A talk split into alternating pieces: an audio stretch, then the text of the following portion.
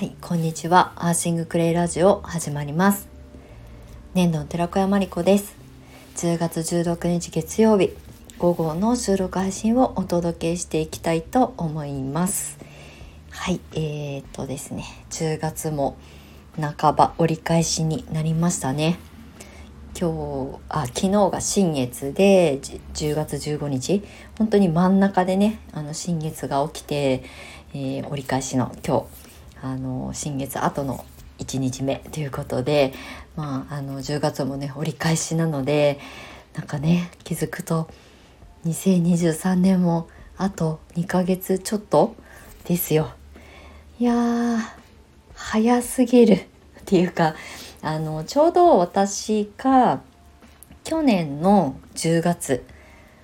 まあ正確に言うと9月ぐらいに U ターンを決めた決めようってちょっと心が動いたんですけど本当に決めて動き出して引っ越しの作業とかあの手配とかをねしたのが去年の10月だったんですね。で2ヶ月ぐらいは時間をゆっくりかけて湘南に過ごした8年間をねこうちょっと整理整頓したいなっていう時間をね設けて、え、12月に U ターンしたんですけれども本当に去年1年前本当にピンポイントで なんかねその時のことを思い出したりとかまああんまりしないんですけどなんか湘南で再起をかけてねクレイセラピストとしてクレイを伝える先生としてあの活動した8年間をね一回こう終止符を打たなきゃいけないっていう状況があってうん、まあ、心の整理だったりとか、まあ、故郷なのでね全然知らない土地に帰ってきたあの移住したわけではないんですけどやっぱりこう長く離れてた場所だったしそこに帰ることで何がこれからできるのかなってことを考えてたタイミングだったのでなんかねもう1年経つのか と思って自分でびっくりします。はい、もう去年の10月は湘南離れて田舎に帰って何しようってワクワクもしてたけど、うん、不安もたくさんあって特に、うん、20代の後半に私は東京に上京してまあ、東京で仕事するんだって言って出て行ってもう20年約20年、うん、一回もあの帰ることなくまあ帰省でねお家に帰ってくることはもちろんありましたけど盆正月はね。だけどなんか地元に帰ってきて自分が何かをここで新しいことやるとかなんかチャレンジするってことは考えたこともなかったので20年って結構長いですよね。だってもうその時に生まれた子供は成人しちゃうわけだからね。っていうことがあの昨日のことのようにちょっと遠い昔のような気がしてますがうん U ターンするって決めて U ターンしてからもうすぐ1年経とうっていう今タイミングで今ここにある自分の生活だったりとか仕事との向き合い方だったりとかをなんか改めてこの1年間かけてゆっくりと整理整頓できたなっていうふうに思います。うん、なんか私の性格的なことところを知ってらっしゃる方はあの私がこうあんまりこうガツガツ動かずになんかこうゆるっと生きてるっていう 状況をね「えー、まりちゃんなんか静かじゃない?」っていうなんかあんまりこう活発的に動いてないよねっていう風に思われることも少なからずあると思うんですよね。すっごい私はあの止まってしまったら死んじゃうマグロのようにずっと動き続ける人間だったのでで実際、うん、自分がやりたいことまあクレイセラピーもそうですけど自分の生き方とか人生のことを考えて45歳であのこの U ターンしたんですけど、まあ、50歳がもうすぐちょっと先の未来に見えてきてどうやって生きていこうかなとか今やってるクレイセラピーのこととかクレイを伝える仲間たちのために何ができるかなということを考える時間をね作りたくて。なんかこう自分の生活を担保するための時間がやっぱり比重が大きくなればなるほど、まあ、数字的なところから逃げられなくなったりとかするのでそこから一度ちょっと離れて自分のその場所をね作れるんだったらちょっと実家に頼ろうっていうね あの帰ってくるっていう選択をしたんですけど、まあ、そのおかげで毎日いろんなアイデアが浮かんだりとかでもうんまあ、ずっと動きっぱなしだったから今は動かなくてもいいかなっていう自分のその心にちゃんと寄り添えるようになったなっていうふうに思っています。うん、でなんかアーシングアートとかねアーシングクレイとか何か新しいことを発信したいって思ってるしそれを形にするために何を今準備すればいいのかっていうことを考えながら日々いろんなことをインプットしたりとか情報収集したりとかはたまたクレイカフェのメンバーさんとミーティングしたりとかっていうところからいろんなヒントとかアイデアをもらったりとか私のモチベーションも上がったりとかっていうことを繰り返した1年間だったなっていうふうに思います。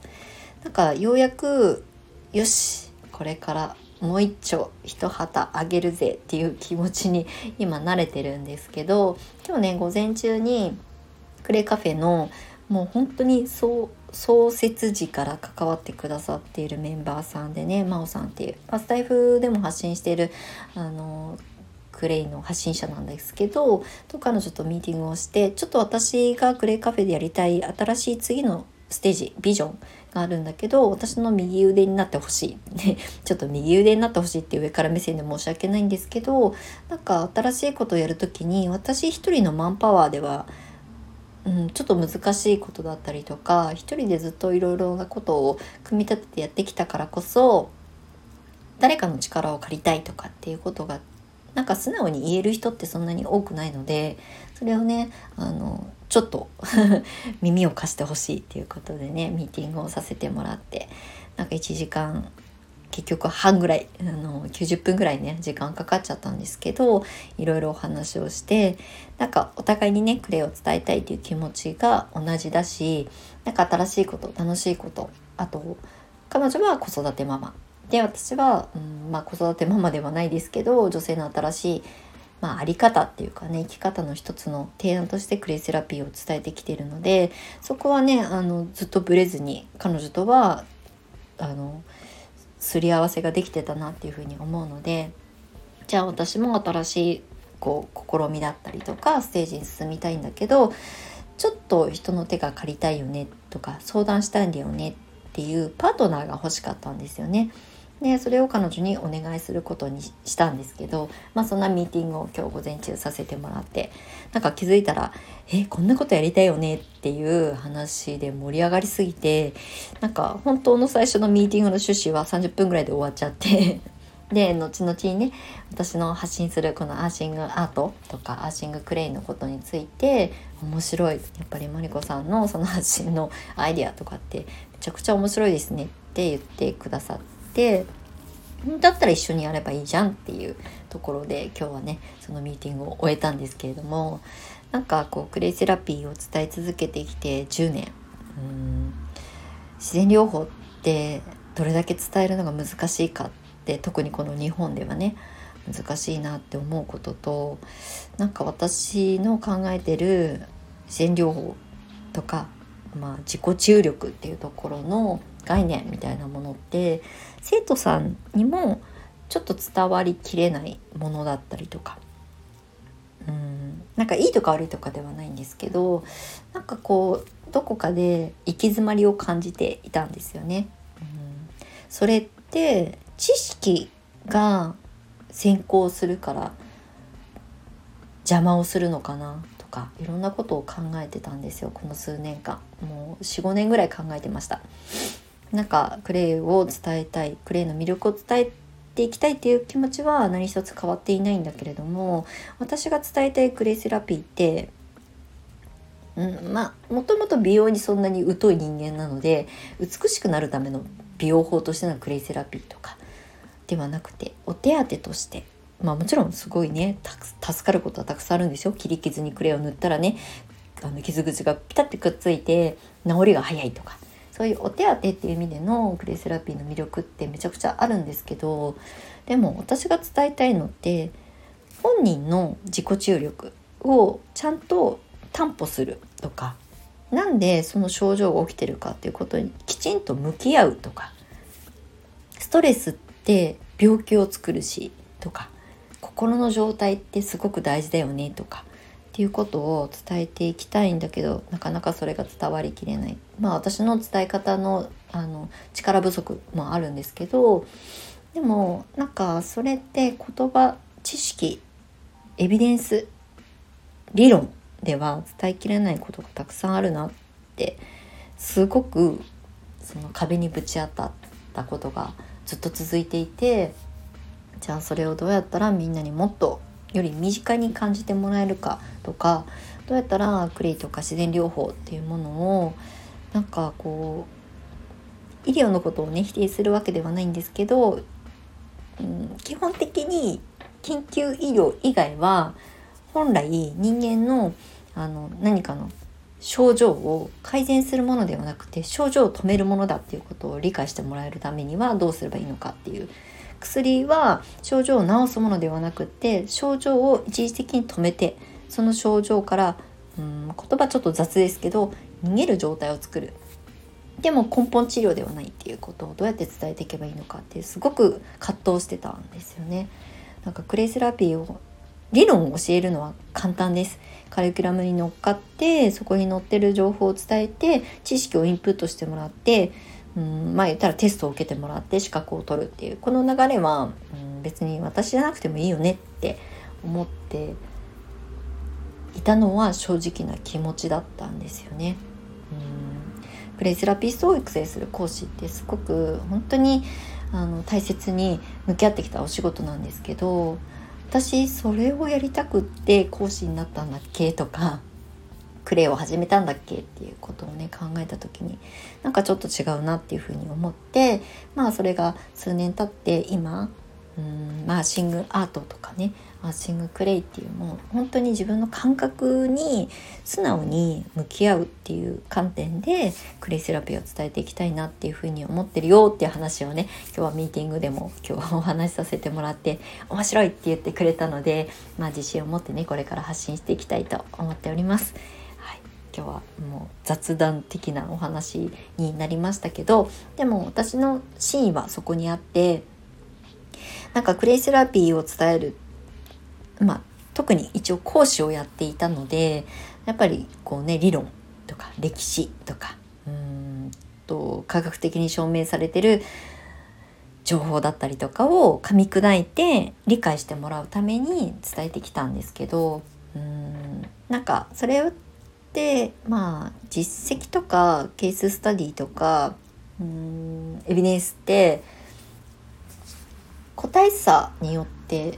変わってくるしとかねっていうところももっと受け止めてくれる方たちに自分で考えてほしいなっていうふうに思ってたりもするんですよね。クレイの選び方とか伝え方あ伝える方法はたくさんあるんですけどでもそれを取り入れた時にどう感じるかどういうふうに自分の体が変化するかっていうことをちゃんと自分で受け止めてほしいっていうふうにすごく思うようになったのが強くて理論を教えるだけでいいのかなって思いながら思いながら講師をやってたっていうと生徒さんたちには申し訳ないんですけどでも葛藤しながら講師をやってきました。まあでも一応ね養成講座の講師は引退するっていう宣言をして ノートに書かせてもらってるので、まあ、講師をもうこれからその養成講座の講師はやらないですけど暮らしを伝える人たちをプロに育てたいっていう気持ちはすごくあってね、アーシングアートとかっていうあの新しい切り口で私が発信することで新しい活路が見いだせたらいいなっていうふうに思っています。はい、なのでちょっとねアーシングクレイラジオに関してはアーシングアートだったりとかアーシングクレイの私の講座だったりとかもちろんのことをクレイを伝えるプロを育てるっていう視点でもお話をしていきたいなって思います。なんか地球とつながってうんと大地とつながって自分らしい生き方を自分が見いだしていける人たちが増えると多分うんなんかこうハッピーな世界が広がるんだろうなっていうふうに思っているしうんなんかこれは資格を取って起業しましょうっていう話ではなくてたった一回の人生だから後悔がないように生きるためにそれは健康も含めてですよね。大事な人を守る健康知識だったりとかあの父が無知だと貧乏になる。母が無知だと健康を害する。あの不健康になるっていう言葉がインディアンのあの言い伝えでありますけど本当にそれだなっていうふうに思ってるのでなんかねそういうところで気づいてほしいとあと向き合ってほしいっていうことをね伝えていく上でまあ一つの伝え方の手法としてアーシングアートだったりとかをねこれから発信していきたいと思っておりますっていうことでえっ、ー、と雑談がすごく長くなりましたけれども今日も最後まで収録配信にお付き合いいただきましてありがとうございます。いつもね最後の締めくくりが上手にできなくて急にパサッと終わっちゃうんですけれどもはいまた次回の収録配信にお付き合いいただけると嬉しく思いますではまた次回お会いしましょう。年度の寺子屋まりこでした。またね